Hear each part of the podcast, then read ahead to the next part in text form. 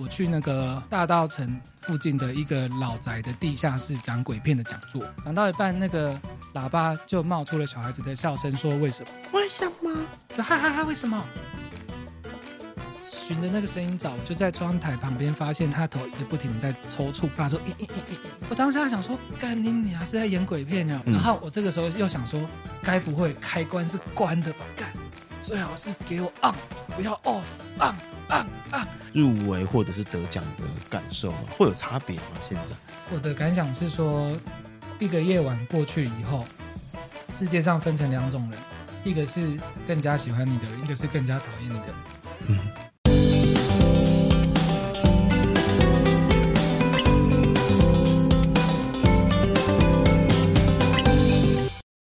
今天很开心呢，我们邀请到了呃金马金钟的剪辑师高明胜，我们就欢迎他。大家好，我是那个剪接师高明胜。澄清一下，我是得过金钟奖，入围金马奖还没得到。对对，因为你剪辑过很多部片嘛，那有没有什么你觉得最推荐的作品？照顺序好了，就是一开始是做《麻醉风暴》嘛。台湾职人这一波职人剧的最开始，立修岛的那一部，对对对，之后就做红衣小女孩嘛，中邪系列啊，然后中间有去有这个机会去做那个狂徒，台湾的那个很少数拍的纯粹的动作片，对，然后附身犯啊，啊，还有我还剪素还真呢，哦对，素还真，对啊，布袋戏电影，对，然后还有月老啊，大概这些吧。OK，好，那有没有哪一部作品是你最喜欢，或者是你最推荐观众认识你的？就看月老吧。月老，对啊，月老很好看，我觉得很好看，但为什么你会想推荐这部作品？你看那部片，你会觉得它的整个剧情推进的速度是跟一般的国片是不一样的，嗯，对，是是是比较紧凑的，比较快的，然后他的情绪高潮迭起也是比较剧烈的，那那个也就是我想追求的。当初在做片子嘛，然后就有朋友跟我聊天说，他觉得月老这个名字取不好，叫月老感觉叫土地公算了。是叫祝生娘娘，嗯，对，我说不会，我觉得月老很好。他说哪里好？我说台湾的商业电影，只要能大卖的，都是约会的人很喜欢的片子，嗯，对。然后你约一个女生去看月老，就是有那个很明显的意思，嗯。那果不其然，后来 IG 就是很流行一段视频，叫“干你娘看月老”，就是一个男生抓包他的女朋友去跟人家看月老，哦，嘿，他就也不问他有没有那个，他就直接认定他外遇。当初为什么会想接鬼片呢？接鬼片最早的契机哈，其实不是红衣小女孩，是那个一一部片叫做《失忆》。为什么会接那支短片？因为那支短片的制作人是《七夜怪谈》的制作人，哎，是一个日本人。所以当时与其说我是想做鬼片，不如说我想要不想错过这个跟国际知名影人对资深的知名的，因为他后来还去好莱坞发展嘛，跟他合作的机会。因为那个是短片嘛，预算很低嘛，嗯、然后我们没有办法有那些特殊化妆，而且那个时候台湾没什么人在做特殊化妆，导演就想到一个方法，就是啊，不如我们去订那个隐形眼镜白色的，然后让他的整个没有眼黑，对，没有黑眼珠，然后 OK 啊，很好。可是问题是在那个年代，你光是台湾没有卖，没有人代理，你要订那个隐形眼镜运过来，好像要一个月，对，然后又不确定合不合适。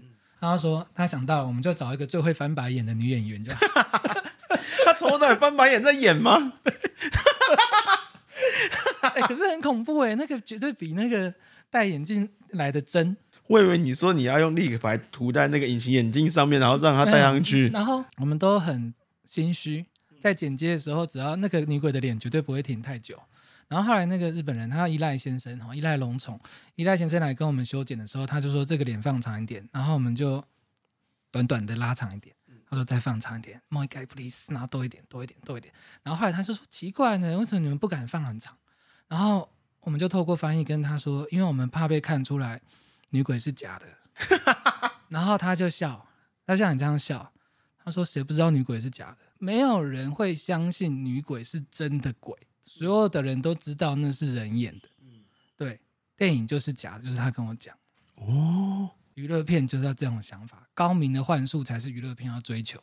OK，那跟那个新电影的走真实的路线是背道而驰。嗯，那可不可以背道而驰？可以，因为我们多元发展，娱乐片是另外一个圆，新电影是一个圆，它是多元发展的。嗯，对，了解。那在剪接这些所谓的鬼片的过程当中，嗯、有没有遇到一些有趣的案例呢？有啊，有一次我去那个大稻城附近的一个老宅的地下室讲鬼片的讲座，讲到一半，那个喇叭就冒出了小孩子的笑声，说：“为什么？为什么？就哈哈哈！为什么？”然后我整个宕机，然后台下所有人都宕机，然后我就说：“哎，谁的那个手机蓝牙连到了？”然后我就把那个喇叭的插头拔掉，然后继续讲课。那会不会那么刚好？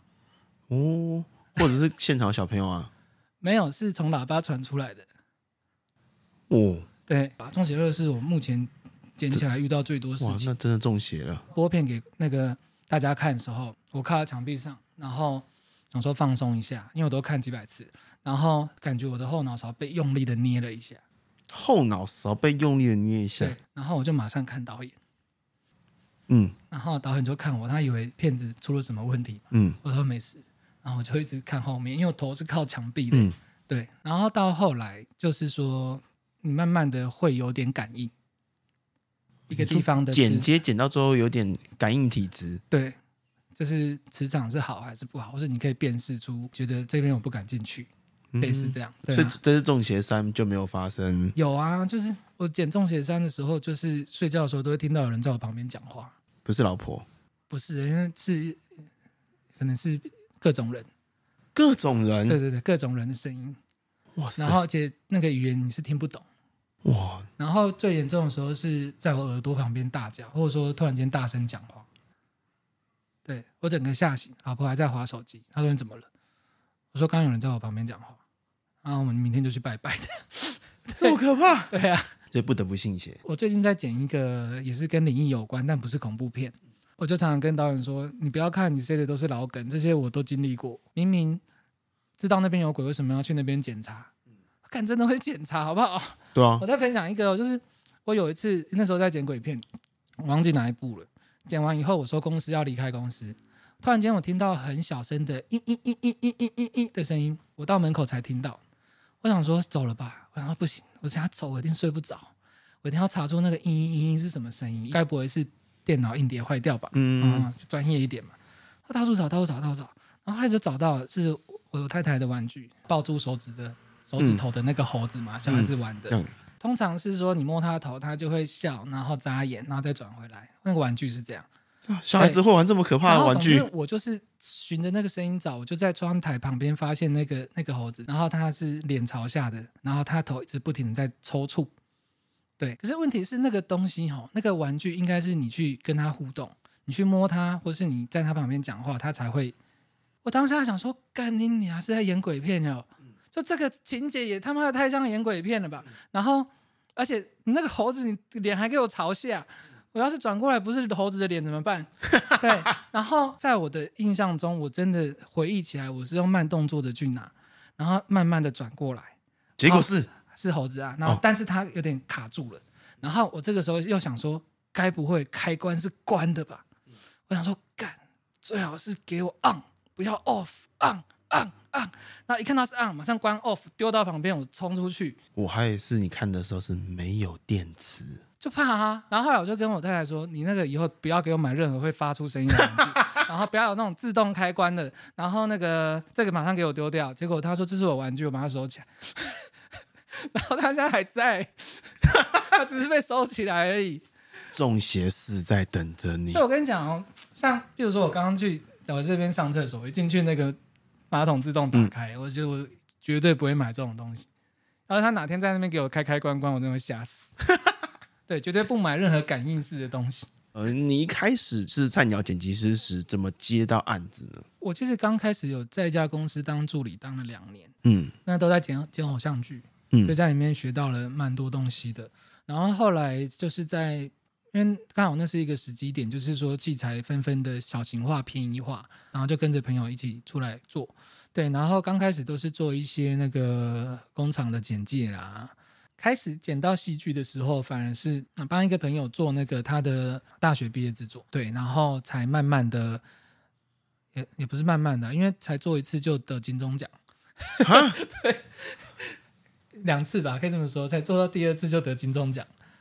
哼然后就就开始有很多机会，这到底是天分还是金钟奖这么好拿啊？我觉得运气耶。可以帮我们分享一下，说就是入围或者是得奖的感受吗？会有差别吗？现在我的感想是说，一个夜晚过去以后，世界上分成两种人，一个是更加喜欢你的人，一个是更加讨厌你的人。嗯，那往往是陌生人更喜欢你，熟人更讨厌你。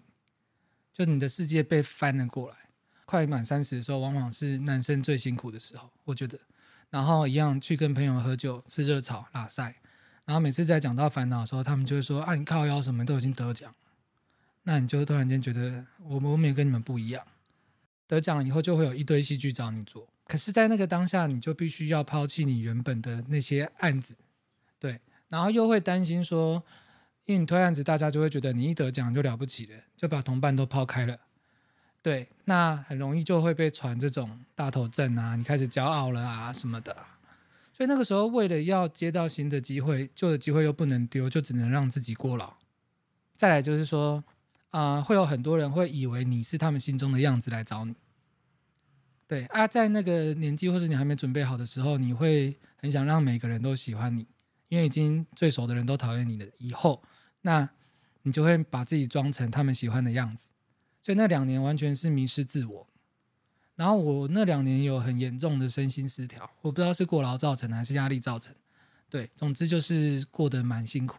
一五年做红衣小女孩嘛，那你通常是隔一年入围，然后我有个好朋友就打电话来说恭喜你入围金马奖，我回他第一句话是说我觉得好可怕，我说这个日子到底还要过多久？就是一来是我要累多久，二来是我要装多久。然后最后我回答说：“什么时候才会结束？还没准备要冲刺的时候，命运就把你推着走，那个是最可怕。所以人家常常说有什么冒名顶替症候群嘛，就是说你得奖，觉得你不应该得奖。他没有，我觉得我没有冒名顶替，我是真的莫名其妙得奖。然后我花了好几年去拼命的进修自己，来让我变成大家认为的那个可以得奖的人。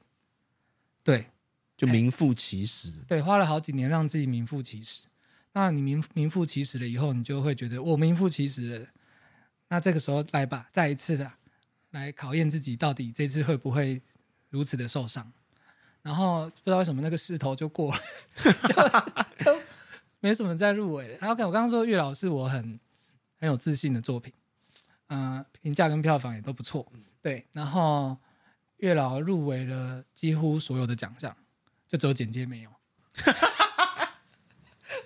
超打击的，然后那种极端的悲剧就变喜剧了，你知道吗？就是我老实说，那个的确是一个打击，是一个打击。可是从那以后哦，我觉得月老没入围，对我来说是一个人生的转折点，是最糟也是最棒的事情。对，为什么？因为我当下就觉得，我给我自己下了一个保护咒语，那个保护咒语就是我这辈子应该都没有机会。嗯。那当我认定我这辈子都没有机会以后，这件事情就跟我没关系，我就自由了。然后我后来就都很快乐，对，就不是在追寻了什么目标，而是在追寻自我。对，它真的不是一个用客观数据去评判，它比较像是一个选美。人家不觉得你漂亮，但你不不不代表你是丑的啊，还是会有人喜欢你，你还是资有那个资格拥有幸福的嘛。嗯，对啊，每个人都应该去追求自己的的想要的生活就好了。就你的观察来说。当然，以你现在的角度反对啦，为什么会入围？对对对对对对，因为这样你、啊、你现在是已经看开看开了，也比较清醒的看待这件事情的时候，实力的原因。好了，就啊、呃，我觉得一来哈，就是说，因为我选择所做的影片的类型，就算是现在在台湾的电影的种类里面，也是偏冷门的。就娱乐电影虽然是整个电影市场的热门，但是在台湾电影的每年开的案里面，它是偏冷门的。好，它是少数的，好，然后比较少人在做的，所以那自然而然，你在这个类别很容易达到第一名。我举一个比较不相干的例子，我要选金钟奖最佳综艺节目，我不可以五部综艺节目都是谈话性节目，而且都是吴宗宪主持，即便他是最 top 都不行。对，即便这五个都是 top，大家还是会想说要比一下，那是不是我们要把别的别的人主持的加进来，别种类型的也加进来？所以我我回回顾就是哦，至少我做到了他们的。Second choice，第二个选择的第一名。我后来自己去当过金钟奖的评审，如果说当过一些各种比赛的评审，它比较像是一个选美。哦，它没有标准，评断的标准，可是那个标准是没有客观的死的数据，嗯、它更多是在几个评审辩论出来的东西，它绝对不是那种我赢你零点一秒我就赢。OK，所以它其实是那种品味的比拼。嗯，但品味本来就没有好坏之分，对，品味没有高低之分。OK，对，只有口味的差别而已。因为以前我自己很想再得一次奖，或者说再入围什么。我去当完评审，我整个人就释怀了，你知道吗？为什么？因为我真的觉得入围就是肯定，因为你知道，从三百部里面选出五部，那超妈超难，超难选的。但是这个选的过程是是合理的吗？选的过程是就投票，就是一直不停的一轮一轮的投票投出来。那你们会想去迎合普罗大众的想法，就是有点像是让大家满意这个结果吗？啊，是这样，就是说。嗯、呃，评审也不能决定所有事情，因为主办单位他一定有他办这个奖的的主旨，他每一个奖有不同的主旨，那越符合他的主旨，然后就越容易得奖。其实就只是这样子而已。对，那评审当然会去根据这个主旨来去讨论出一个东西来。观众一定会想问的一件事情，就是对报价来说会有差吗？那个时候我很年轻，嗯，然后他们也只是想试试看而已。你的试用价不能太高，嗯。可是问题是试了一次，他就会问说，为什么上次比较便宜，这次比较贵？所以，我后来慢慢的提高价钱，是随着时间，不会说一得奖马上涨，得奖只会给你很多机会而已。意思说，他只会让你过劳而已。对，但是你要连续的做好几支都成功了，然后台湾甚至给钱会看你有没有结婚，你有没有小孩。哦，他现在已经结婚了，他有小孩，他买房子，他可能需要钱，那我们这次给他高一点。比较还是这种心态在，很像一个戏班子，有没有？对呀、啊，我觉得台湾的一些传统的想法还是影响着。嗯，对对对对。所以会不会就是，如果说一开始你剪过电影，再回去剪别的片，你的价格也可以维持或者再拉高一些？对，但前提是你的片子要持续的成功。OK，嗯，那你里面有提到说，你时常鼓励别人说，电影就是或者作品就是要娱乐大众，给大多数的人看。那你为什么会想要？这样分享呢。这二十年来，台湾电影几乎每年都会有一则新闻说台湾电影要垮了。嗯，好像每一年都有看到，每一年都说今年破亿的只有几部而已，完蛋了。嗯，摇摇欲坠了，就想说那要怎么样才能够脱离这个每年都在拉警报的状态？再来，你就去看台湾电影的总票房，不是说台湾拍摄的电影，而是台湾的电影院的总票房其实是很高的，每个月都有破亿的电影。嗯，对，只是都是好莱坞片。只是都是娱乐片，对，那我就会想说，是不是我们只要做出好的娱乐片，就能够支撑这个市场？嗯，其实是这样。然后每次被客户砍价钱，他都说环境不好，可不可以低一点？那我们俩把环境变好，那我的薪水是不是自然就提高了？嗯，对啊，我是这样子在想的。要是每一支片都像《鬼家人》那样卖个三亿四亿，他有你多跟多跟他要个五十万，他会抖一下嘛？OK，他、啊、如果这部片的票房只有五百万，你多跟他要五十万，不要他命嘛？也是，对啊。OK，所以我们应该要努力的让台湾电影的票房的好变成一种常态。对，像韩国电影的好，像美国电影的好，对，那自然而然大家的生活都会有所提升。所以你会期待你哪一天可以制作出一部是娱乐属性，然后是跨国合作的经验？我去年暑假，差不多去年夏天的时候做了一个那个。菲律宾导演的片子的一个恐怖片，然后但它是比较文艺的恐怖片。那现在其实如果我真的可以选的话，我会想要参与更多跨国制作的片子。OK，差在哪边呢？阶级，嗯，对，阶级制度会导致说，你排名第三名的人不敢跟第一名的人讲话，因为只有第二名的人可以跟第一名的人讲话。然后阶级制度会导致你明明凑了五十个人，可是实际上你同时却只跟一个人在合作，因为只有一个人可以跟你讲话。那这个分工，我认为是很没有效率。嗯，对。那我觉得破除那个阶级，让每个人都可以平等的去各司其职的去参与啊，以自己的专业去参与故事的塑造。其实我觉得会更有效率。OK，就尊重每一个。地方的专业，对这个，如果你跟外国人相处过、工作过、出去国外生活过一段时间，你会特别的有感，因为他们比较没有那么的重视阶级，对，尤其西方国家，尤其那啊、例如说跟那个片在合作的时候，是平等讨论的，或是说他提供的意见你要一直试，然后在试的过程中，你也可以产生出更好的想法，但最终是他来决定，然后他来决定，他不要你的意见，你也不会觉得不开心。我认为这个才是一个良好的沟通。对，因为导演本来就负责决定，监制本来就负责决定。对，按、啊、我们就是一直不停丢想法，丢想法，那才可以一直不停的激荡嘛。所以不管这是谁的作品，是你的想法吗？我的想法吗？没有，只要我们的两个想法可以变成一个更好的想法，我觉得这个就值得了。可是我在台湾工作，常常会被人家说：“阿胜，你不要跟导演讲那么多，这是导演的作品，这不是你的作品。”我甚至会被人家 diss 说：“一个剪接师怎么可以参与前置？怎么可以干涉前置？为什么剪接师要给剧本意见？是不是干涉创作了？”为什么？我我我也不知道为什么。就是不是更多元的声音更好吗？I don't know，我不知道。所以我算是一个异类啦。然后我就跟那个菲律宾导演就是讲说，跟你合作很开心，我可以畅所欲言。我后来遇到。讨论的很开心的，我最后都会补一句：“谢谢你让我畅所欲言。”因为我觉得这个在这个社会是不容易。那这有办法扭转吗？慢有慢慢在改变呢。我觉得就是说，年纪越轻的人越不会这样。OK，那如果说今天有观众觉得这一集分享的还不错，那你也想要获得简故事的这本书的话，那再麻烦大家帮我们这一集的。呃，影片当中按赞，然后帮我们留言你对这集的感想，以及分享这部片出去，然后把相关的证据贴在我们的 YouTube 的那个社群平台，然后我们会随机抽出五名的观众，然后把阿胜老师他的那一本解故事的签名书，然后分享出去。然后，所以再请大家帮忙多多的去按赞、留言，然后订阅我们频道，然后分享出去，谢谢大家。我问他说：“你是不做这个行业会死掉的人吗？要跟你竞争的都是做就会死。”疯子跟疯子的竞争。得了金钟奖以后，我到现在又过了十几年，我还是买不起房子。你做了破亿的骗子，不代表你有破亿的收入。可以帮我们透露一下剪辑师的范畴？大概就是啊，这个地方薪水就是这样。嗨，我是小欧，你的人生好伙伴。